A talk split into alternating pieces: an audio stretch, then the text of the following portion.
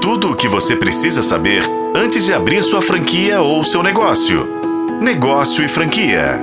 As franquias não estão nem aí para o shopping. Mentira, as franquias não combinam com o shopping. Os shoppings no Brasil ainda são um importante ponto de vendas para as franquias. E a tendência é que não percam esse protagonismo nos próximos anos.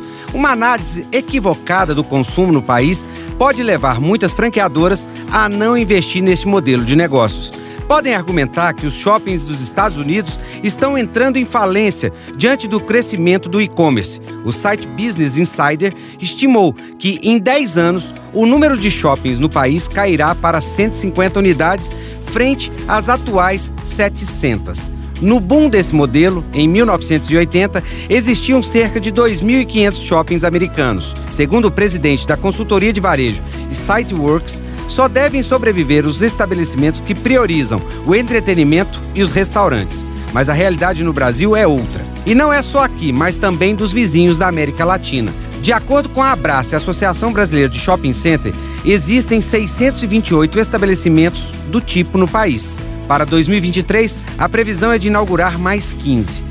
Esse setor gera mais de um milhão de empregos e tem um faturamento de quase 200 bilhões de reais. Além disso, os shoppings brasileiros recebem cerca de 450 milhões de visitantes por mês. Outro país em desenvolvimento é o México, que também segue na contramão dos Estados Unidos. Estimativas apontam que o país deve alcançar a marca de 780 shoppings construídos até 2025. Para explicar esse fenômeno, vale notar o crescimento do poder de compras da população e o aumento da classe média. Outro motivo é a alta criminalidade nos países da América Latina, que leva os consumidores a buscar segurança oferecida pelos shoppings. Dessa forma, o hábito de frequentar esses estabelecimentos já se tornou parte da nossa cultura. O argumento é baseado no crescimento das vendas em shoppings diante do também aumento do e-commerce. Segundo a projeção do banco de dados Estatista, o Brasil é líder mundial no crescimento do comércio virtual. Já as vendas em shoppings aumentaram 6,8% no primeiro trimestre deste ano, segundo a associação do setor.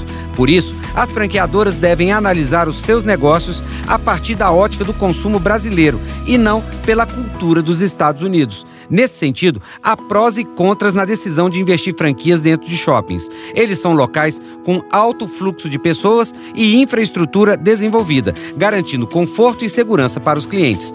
Também possibilitam a variedade de formatos para as franquias que podem optar por lojas ou quiosques. Dentro as desvantagens, o custo do aluguel em shoppings costuma ser um pouco mais alto. Além disso, contam com regras próprias sobre o horário de funcionamento das lojas e outras normas reguladoras.